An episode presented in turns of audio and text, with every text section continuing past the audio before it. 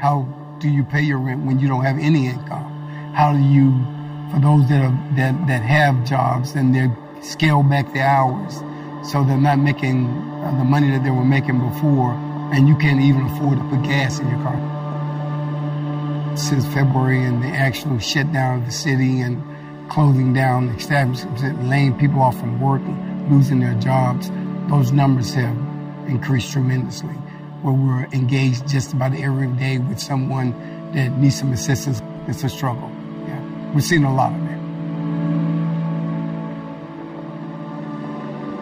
Even with this pandemic, God has to remind us sometimes that we are in need of him all the time. After talking with me and Alton and some of the other folks in the area, and the mercy team tried to compile, compile something that we all could do to help, could come along beside everybody and meet the need.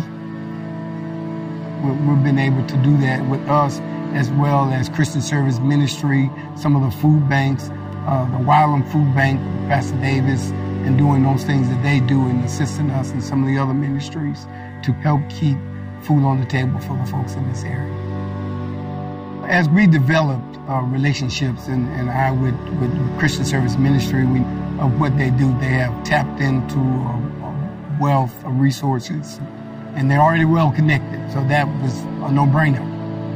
Alton, of course, has been a part of what we do uh, in helping at South Park, as well as helping in Fairfield, Um, but what they're going through in the ministry there as well, so that's a no-brainer.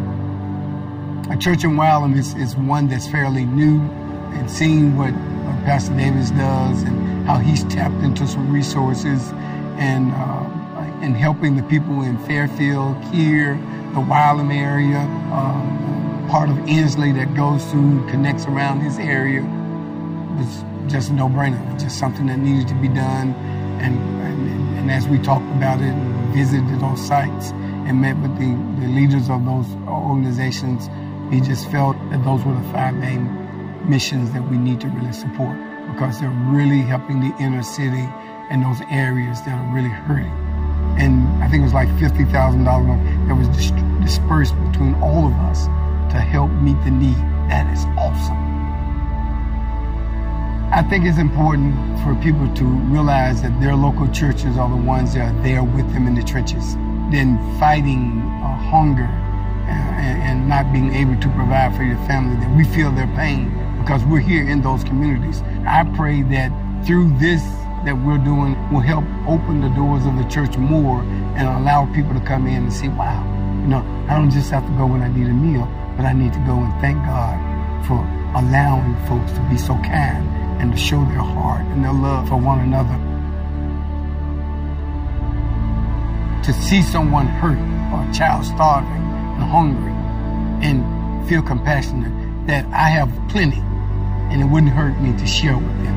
That's what the people in this community is seeing, and seeing the church step up. You can't get anything in when your hand is so tight, but when you learn to give and remember that God is always giving to us, wakes us up every morning, starts us on our way. We have a reasonable portion of health and strength. And I just think that's important for us as individuals to realize that. You know, what has been a blessing to us is Oak Mountain has come alongside of us and helped us do an awesome ministry in the church. Not just about the, this church, but God's church as a whole. And that's what's been a blessing to me, to see what the body of Christ looks like. How it doesn't matter if you're black, white, blue, or green. We all come together to try to meet the need of one another and do what we're doing. It makes me think back uh, on the evangelistic class that I took, uh, how we have the perfect opportunity to evangelize to those that are down on their luck or going through, or some of the homeless individuals. It's just been wonderful. Just see how God can use a simple meal, and then we also have an opportunity to lead them to Christ. Caring, feeding them, and leading them to Christ.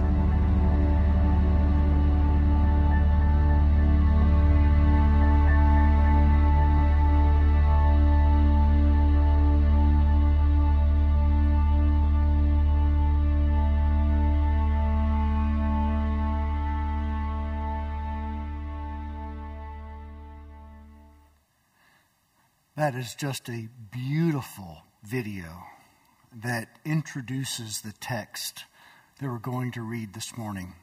So turn in your Bibles to Second Corinthians uh, chapter eight. We're staying in our series through this great letter. The theme of our series is strength in weakness. And the particular theme this morning is strength in weakness through generosity. And as that video made clear, there are lots of people right now, because of COVID in particular, who are experiencing great weakness. Whether it's uh, the urban poor, whether it's uh, people with other kinds of needs. And what we see in that video is a principle that Paul refers to from the Old Testament. It's called the manna principle. And the manna principle that we're going to watch, uh, we're going to read about in just a few moments, has to do with there being equality in the church. Now, not socialism, but voluntary equality is one of God's desires. For instance, when you look at Exodus sixteen and the manna, you find that every single person was to collect one omer of manna. It's a certain measurement, and everybody was to receive the same measurement. And we're going to read in the passage in verse fifteen of Second Corinthians eight that go, those who gathered a lot didn't have any left over. And those who gathered little never had a lack. Now, why is that? It's because the church was looking out for its own. When it comes to generosity, God wants us to look out for the church and the kingdom and the growth and health of the kingdom. Now, in particular, Second Corinthians eight is about a very unique point in time. It has to do with Paul's ministry from A D fifty-two to A D fifty-seven. You may not know this, but not only was Paul interested in preaching the gospel of grace, but during those five years, there was one passionate ministry on Paul's heart. And that was that the Gentile churches would use their resources to take care of the Jerusalem church. You see, the Jerusalem church was the reason why the Gentile churches got into existence to begin with.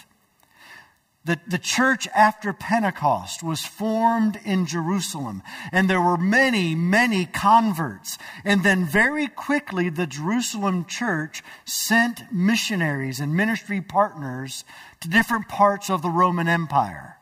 So single-handedly initially, the Jerusalem church and then the church at Antioch, they funded all these ministries around the empire. The problem was it depleted the resources of the Jerusalem church. The Jerusalem church was in big trouble financially. Not only were they funding missions, but many of the converts in the Jerusalem church were immediately persecuted. They were immediately ostracized because the rest of the Jews in Jerusalem who didn't become Christians immediately persecuted Christians as some kind of wacko cult.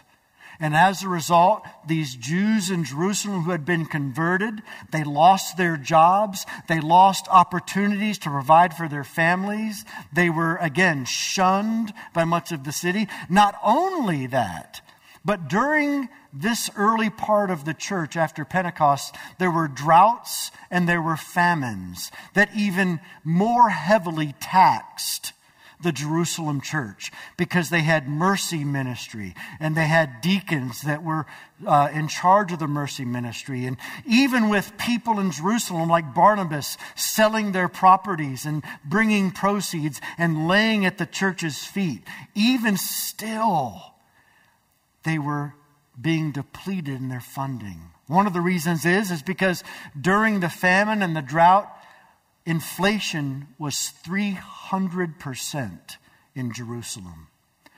Prices skyrocketed, even further hampering Christians. Not only that, but the government did have, didn't have much money either. And so taxes in Jerusalem were nearing forty percent.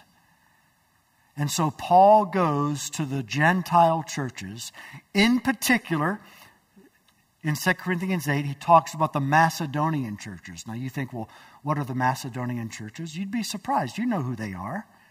You ever read the book of Philippians? Philippi was in northeastern Greece. It is a Macedonian church. You ever read First or Second Thessalonians? That's a Macedonian church. So Paul went to the Macedonians, the Philippians, and the Thessalonians, and he went to the Corinthians as well. He went to all the churches that he planted, and he said, now look, the Jerusalem church sacrificed for us to hear the gospel. I even, Paul said, persecuted them, and they even sacrificed themselves for me in my ministry. So here's what I want to do. I want there to be unity between the Gentile branch of the church and the Jewish branch of the church, and they shared with you spiritual resources, so I want you to share with them material resources. And oh, by the way, that's exactly the kind of equation that Paul uses between congregants and the local church. In Galatians six, Paul says, let the one who is taught good things share with the one who teaches. Now, it's not talking about me in particular. It's talking about with your church. So Paul uses the same principle, and he says, let's make an offering for the poor Christians in Jerusalem. Now, a year ago, according to the text from when it was written, the Corinthians said they would contribute to the Jerusalem church, but they haven't followed through. So Paul sends Titus to say, hey, Corinthians, you started off with the desire, now follow through. Now, in order to encourage the Corinthians to follow through, Paul talks about the generosity of the Macedonians, the Philippians, and the Thessalonians. And he is stunned by what they do. See, Paul wrote Second Corinthians from the locations of the Macedonians. And he saw firsthand just how the Macedonians were inspired, empowered, and motivated to surprising generosity. Now, the fact that this unique situation is recorded in the eternal Word of God means that there are gospel principles for generosity that go way beyond this particular context. We need to understand the context, but why would God include it in Scripture if it had no application to us? The Word of God is eternal. And as Paul talks about a very specific generosity for the Jerusalem Christians, he wants it to apply more broadly to us as we're inspired to surprising generosity as well. So with all that as an introduction that you needed to understand, let's all stand out of reverence for God's Word and follow along as I read Second Corinthians eight, verses one to fifteen. This is God's Word. We want you to know, brothers and sisters, about the grace of God that has been given among the churches of Macedonia. See, now you understand that. For in a severe test of affliction, their abundance of joy and their extreme poverty have overflowed in a wealth of generosity on their part. For they gave according to their means, as I can testify. Why could he testify? Because he's living there right now, writing this letter. Uh, I can testify beyond their means, of their own accord, begging us earnestly for the favor, for the privilege of taking part in the relief of the saints in the Jerusalem church. And this, not as we expected, but they gave themselves first to the Lord, and then by the will of God to us. Accordingly, we urged Titus that as he had started, so he should complete among you, the Corinthians, this act of grace. But as you excel in everything, in faith, in speech, in knowledge, in all earnestness, and in our love for you, see that you excel in this act of grace also. I say this not as a command, but to prove by the earnestness of others, the Macedonians, that your love also is genuine, Corinthians, Oak Mountain. For you know the grace of our Lord Jesus Christ, that though he was rich, yet for your sake he became poor, so that you by his poverty might become rich. And in this matter I give my judgment. This benefits you, who a year ago started not only to do this work, but also to desire to do it.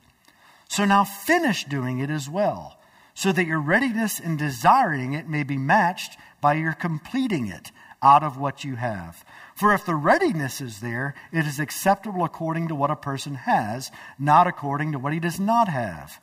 For I do not mean that other, others should be eased, people in Jerusalem, uh, and you should be burdened, but that as a matter of fairness, there's that manna word, as a matter of fairness, your abundance at the present time should supply their need, so that their abundance spiritually may supply your need spiritually, that there may be fairness, equity, equality. And here's the quote from Exodus sixteen in the Matta. As it is written, whoever gathered much had nothing left over, and whoever gathered little had no lack. Can you tell I love teaching God's Word? I just love being able to make the Word of God make sense to others. And I hope that introduction helped you understand this passage. May God bless the hearing and teaching of His inspired, infallible, inerrant, and authoritative Word. This is God's Word. He gave it to us because He loves us. And He wants us to experience the reality of Jesus, where He said, it is more blessed to give than to receive. Let's pray. Father, uh, you included this passage because you wanted us to be motivated, inspired, excited, enthusiastic, cheerful about generosity as we're motivated by Christ and the Macedonian Christians. And so, Holy Spirit, work in our hearts during these few moments together. In Jesus' name, amen. Go ahead and have a seat. If you know anything about Oak Mountain, you know that we have what's called a vision framework. And in that vision framework, we have values. We have um, what we call measures. And uh, one of those measures is surprising generosity. Now, su- the measures are what we perceive as being important elements of growth in a maturing disciple. So surprising generosity is one of those five marks. Now, why do we call it surprising generosity? Well, it comes from this passage. It comes from verse five, actually, in Second Corinthians eight, where Paul says that the Macedonians gave not as Paul expected. Well, therefore, in a surprising way, not the way Paul expected. So we are called to help disciple our church in surprising generosity. And then in verse seven, Paul reminds the Corinthians how they excel in all these different gifts. And of course, we know that some of those gifts uh, caused division in First Corinthians. Uh, the gift of tongues and the gift of prophecy and the gift of faith and all these different gifts. They excelled in spiritual gifts. But Paul says, because of that grace, excel in the gift of supernatural giving. So this morning, putting those two elements together, how do we excel in surprising generosity? Well, three ways. First of all, excel in surprising generosity empowered by grace. Look at verse one. Paul says, I want you to know, Corinthians, and I want you to know, Oak Mountaineers, about the grace of God that has been given to the Macedonian churches. What God makes clear right from the start is the only way any of us will ever be transformed into surprising generosity is by the grace of God. The spirit is willing, but the flesh is weak. All through this passage, Paul says that a year earlier, when they first heard about the collection for the saints at Jerusalem, the Corinthians immediately said, we're in. It's been twelve months, and they're not yet in. And Paul says it's only by grace will you ever participate in surprising generosity. Five times through this short passage, Paul refers to the grace of God. By the way, that's one of our values at Oak Mountain. surprising grace, or being grace-driven. Now, what does it mean to be grace-driven? It means that one of the core motivations of Christian living is to be inspired by the unconditional love of God for us in Christ. But grace isn't merely the message of God's unconditional love. It's also the message of His supernatural, transforming power. It isn't just knowing that God loves you that's going to cause you to be surprisingly generous people, although that will help. It's actually the power of grace that does a work of grace in us that actually empowers us to give. The best example of this is uh, is Zacchaeus. When we talk about uh, the Bible to our little children, what do we call him? We call him Little Wee Zacchaeus, right? Little Wee Zacchaeus, shorty, right? He couldn't see Jesus. He was up on a tree. By the way, Zacchaeus was a ripoff before he was converted. Okay, he, he stole from people. He, he overtaxed them, which is basically stealing from them. He became very wealthy. And then Jesus looked at him and said, "Zacchaeus, come on down." And Zacchaeus was converted right on the spot. By the way, have you been converted? Do you know Christ today? Are you sure you know that you know that you know Jesus? Have you transferred your trust from your own goodness, your own efforts, your own righteousness to Jesus Himself in His obedient life and His substitutionary death? Do you know Jesus? Have you been converted? Because if you've been converted, the Bible says you've been supernaturally changed. You become a new creation. You have a new heart. You have the Holy Spirit. You're brand new. And when Zacchaeus was brand new, the first thing he said was this: "I now right here give away half of all my possessions. And if I've defrauded anybody, I'm going to pay back four times as much." There's something about grace, which is generosity, right? God so loved the world that He gave His only Son. It's grace that means generosity. It's grace that means give freely. And when we're converted by the grace of God, we become changed by the grace of God. And as we experience the grace of God by grace, we begin to express the grace of God. And Paul says it was only the grace of God that enabled the Macedonians to engage in surprising generosity. Now look at this. The Macedonians were in just as bad of shape as the Jerusalem Christians were. The Macedonian Christians were going through uh, afflictions and poverty that we can't even fathom, that none of us have ever experienced and few of us ever will. Look at verse two. "In severe test of affliction," so they're already being afflicted over in some way, persecution, "their abundant joy," they had joy in suffering, that's what we've been talking about in Second Corinthians, "and they were in extreme poverty." And yet all of that added up to overwhelming generosity. Now that is an equation that only makes sense in light of grace. Let, let me put it to you mathematically. Severe affliction, let's give that a value of negative one. Abundant joy, let's give that a value of positive one. So you get negative one plus one. And then extreme poverty. The Greek is rock bottom. They had hit rock bottom financially. So mathematically you have severe affliction minus one, abundance of joy plus one, rock bottom poverty minus one. Minus one plus one minus one equals minus one. But not in the equation of grace. Because Paul says their severe affliction minus one plus their abundant joy plus one. Their extreme poverty minus one doesn't equal minus one, but instead equals one hundred thousand. You think that makes no sense. That's not good math. It's gospel math. When the grace of God shows up in a life, that life is changed. Look at verse three.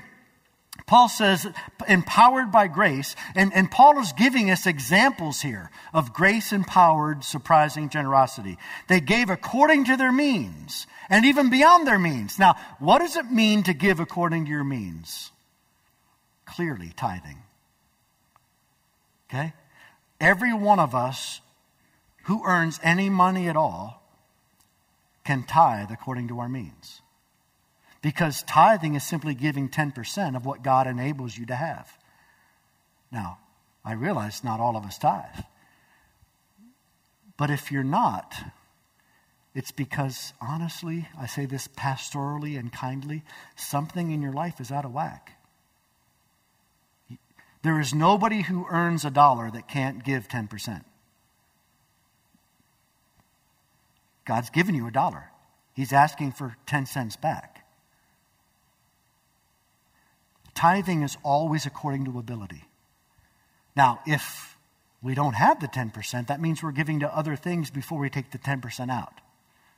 That's why God in the Old Testament called it the first fruits. You pay God first. And then he still owns the ninety percent that we use. But we pay God first. Now, if there's no check at the end of the month, it's because we've not paid God first if we haven't tithed. I'm not shaming anybody here. I'm just laying it out very clearly.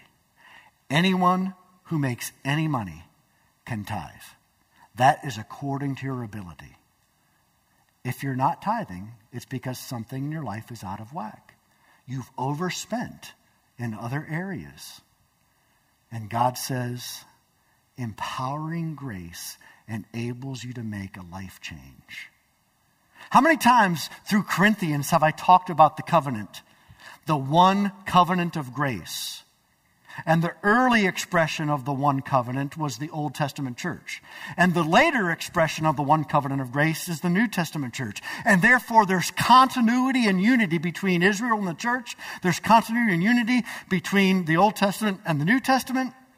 And the Old Testament makes very clear that giving ten percent of our income as first fruits, that is the floor of generosity. And you don't even engage in surprising generosity until you give beyond your ten percent. And that is exactly what Paul says here. Verse three, they gave according to their means. Everybody can give according to their means if our lives are ordered by God's priorities. They tithe. And then they gave beyond their means. That means they gave more than the tithe. And this, this unique gift to the poor at Jerusalem was surprising generosity. But not only did they give, look what it says in verse four. They begged Paul for the opportunity. Can you imagine that? Can you imagine us banging down Gordon Thompson's door, the administrator of our church, and banging it until it falls in and collapses? Gordon, please, let us give, let us give.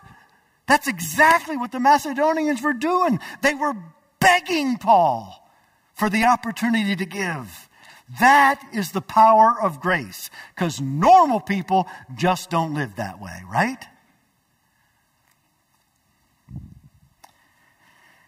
There was a story that I read in Journal Neuroscience Magazine. Now, look, I'm not a science geek.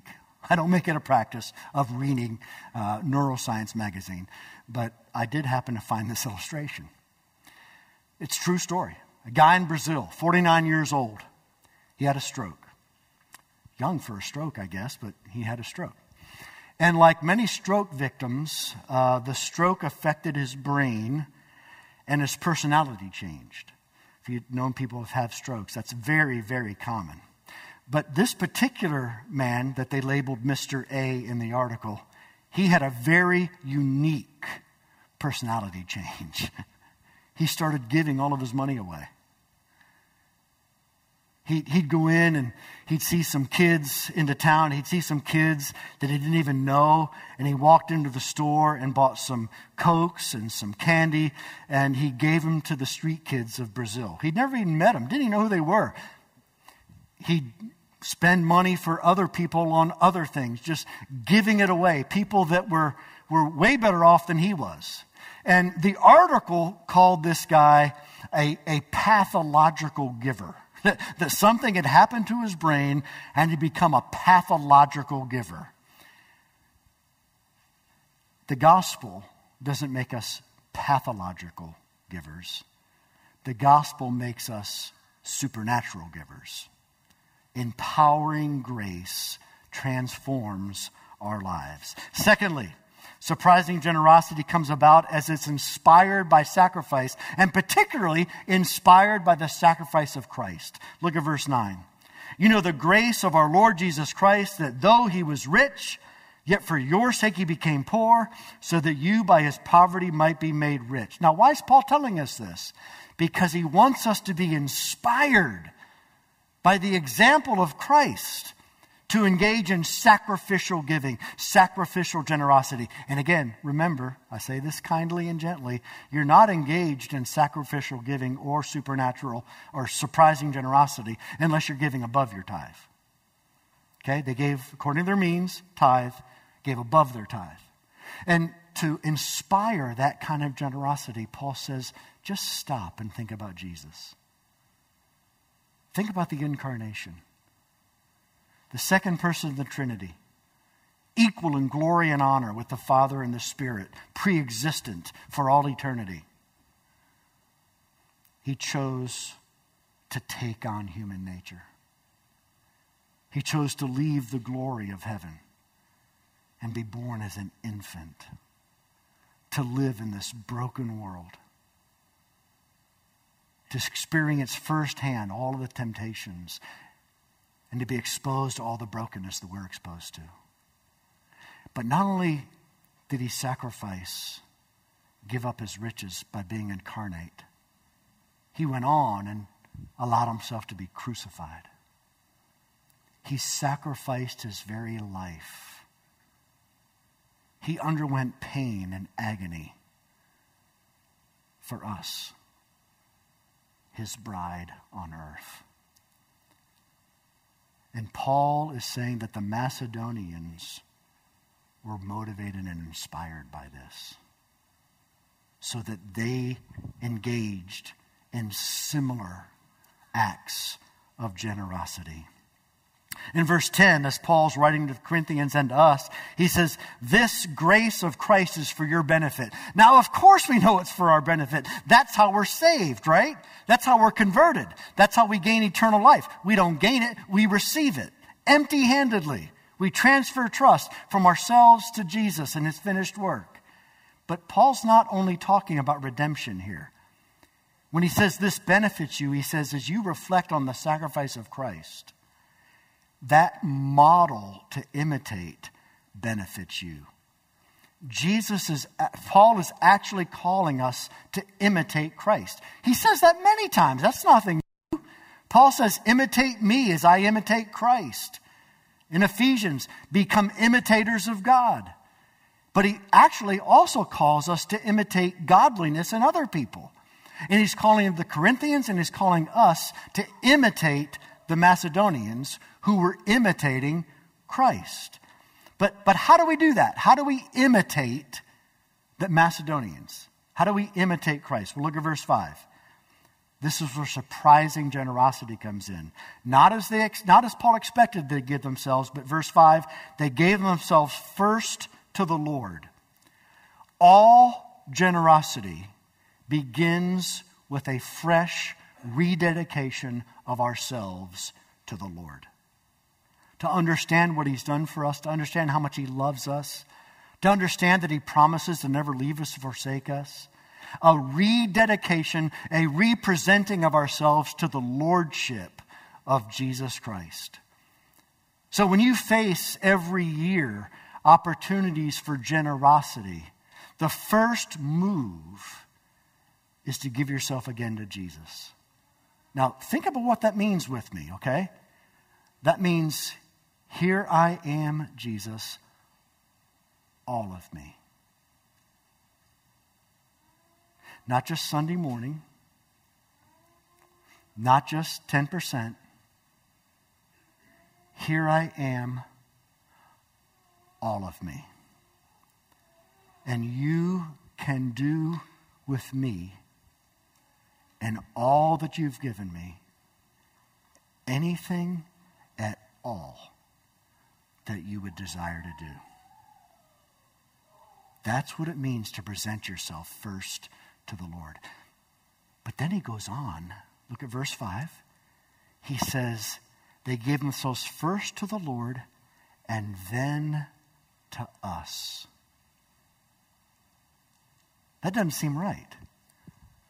But Paul is saying the Macedonians gave their hearts to Paul. They gave their hearts to the church. One of the inspiring motives of surprising generosity is love. Love for your church. I love this church. And it inspires Laurie and me to give. And I'm not shaming or guilting anybody when I simply ask this question. Do you love your church? If you do, reflect upon that and then respond in generosity. You know, I hesitate even to do this, but I have to, to to interpret the text well. I have to ask you, do you love me? Do, do you love the way I pastor this church? Do you love the way I teach? Do you love the staff of this church, not just me? And Paul unashamedly says the example of the Macedonians is they gave themselves first to Jesus, and then yes, they, they even gave their hearts to us. And that motivated and inspired surprising generosity.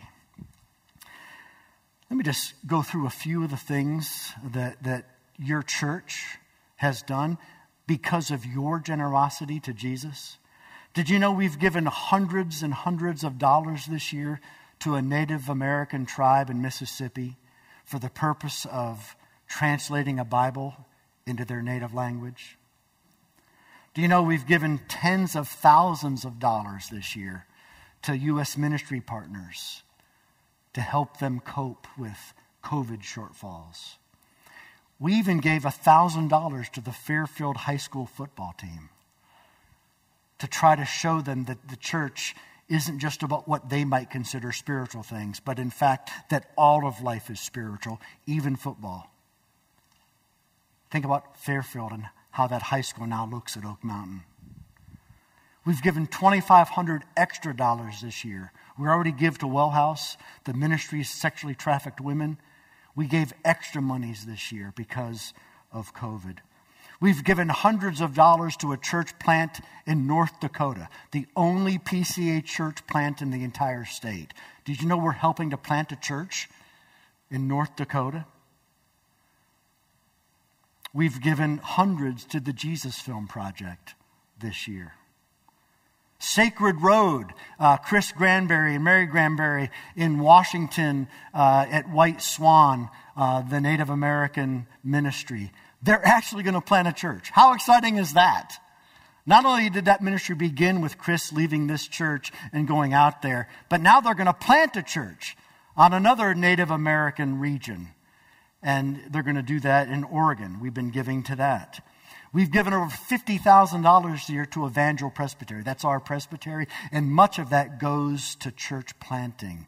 We've given thousands to the P C A Unity Fund, which trains diverse people of color for church planting so that the P C A might look a lot more like America looks. We've given over fifty thousand dollars to campus ministries in Alabama this year. We've given one hundred thousand dollars to urban ministries, Urban Hope, Restoration Academy, Hope Health, Grace House, Urban Young Life, Clear Story. And over the past several years, we've given over a quarter of a million dollars to people in this church so that they could adopt children in this church. I love this church. And I'm going to give myself afresh to Jesus. And I'm going to give myself afresh to this church. And I'm going to ask you unapologetically, will you join me in doing the same thing? And then lastly, excel in surprising generosity propelled by obedience. Here we get to verse fifteen and the manna principle. Okay, if, if you needed convincing that the Old Testament is the New Testament concealed and the New Testament is the Old Testament revealed, if you needed any more convincing through Second Corinthians that there's the unity and continuity of the covenant of grace through two different administrations of that covenant, here it is again. Paul talks about Exodus sixteen just as if it applies just as much to us as it did to the people of Israel in the wilderness. And God tells the people of Israel in Exodus sixteen, you will only have an omer per person of manna. Now, some of you are strong, some of you are vigorous, some of you can gather a whole bunch. You might even, I have a little grass catcher behind my rotting lawnmower. It scoops up the pine needles so that Laurie and I don't have to buy pine needles. We can just scoop them up. You may have one of those, Moses says.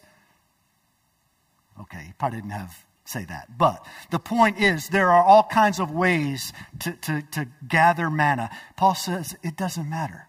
The point was never that you gather as much as you can. Well, actually it was, but, but only so you could give it away. And the person who's weak, who's sick, who's old, who's infirm, and they can't get out and gather enough to have an omer per person, well then, they're never supposed to have lack. You're never supposed to have too much. You're never supposed to have lack. Now, in the older expression of the covenant, Uh, it was often more visible and material as far as the blessings and uh, discipline of God. And so in the older uh, establishment of the covenant, the, the manna stank. It, it rotted. It had worms. So if, if you weren't participating in generosity, the whole neighborhood knew it. Your house stunk. You had worms crawling out of your door. And everybody knew, ha, ha, they weren't generous. Now, in the newer administration of the covenant, we don't have those external things as much. It's all, it's all internal, spiritual, and from the heart. But God knows. God knows.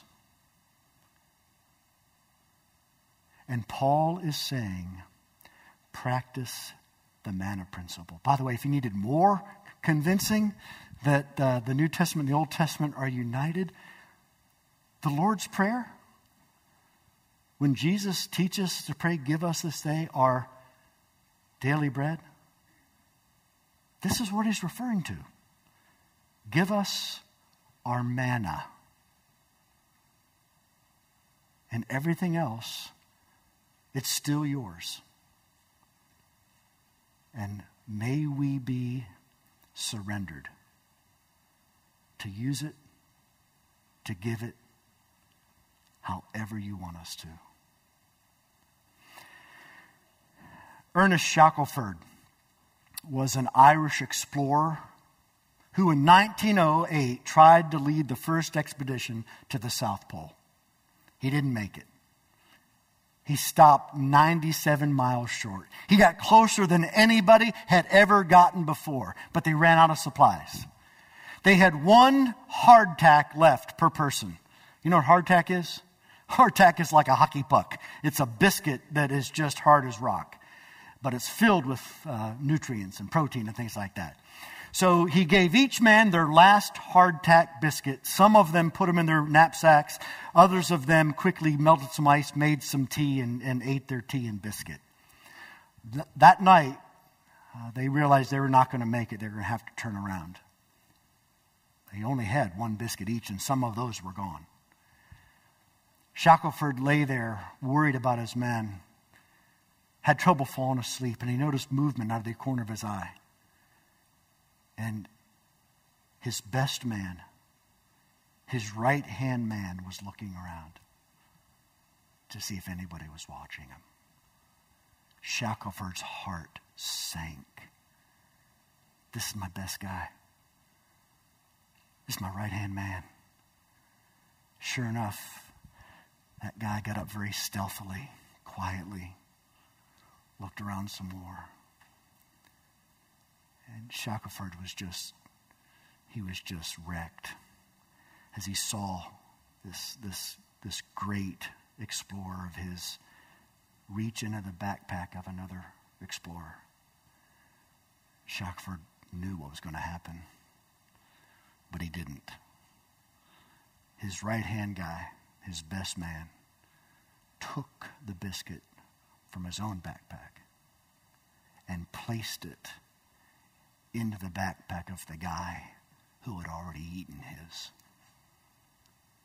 That, people, is surprising generosity. That is giving when it wasn't asked for. That is begging for the privilege of participating in generosity. And that is sacrificing way above what's expected. May we be empowered by grace. May we be inspired by our Savior, who gave everything for us. May we be inspired by the Macedonians, who modeled Christ-like sacrifice. And then may we simply choose, by grace, to obey. Tithe is the floor. Surprising generosity has no ceiling. Will you give yourselves afresh? First to Jesus, and then unapologetically, will you give yourselves to us? Oak Mountain. Let's pray. Father, your word is so challenging, yet at the same time so encouraging. It's filled with inspiration, not just words that are inspired, but but accounts that in and of themselves are, are inspirational to our lives, to our choices. God, thank you for grace that has more power than we could ever fathom. God, thank you that, that you love us, whether we give generously or not. But your grace longs to change us. And so, Lord, here we are. We present ourselves right now to you afresh. And God, if there's anybody here this morning that doesn't know Jesus, that has never presented themselves to Jesus for eternal life, may now be the very moment they do so. In Jesus' name, amen.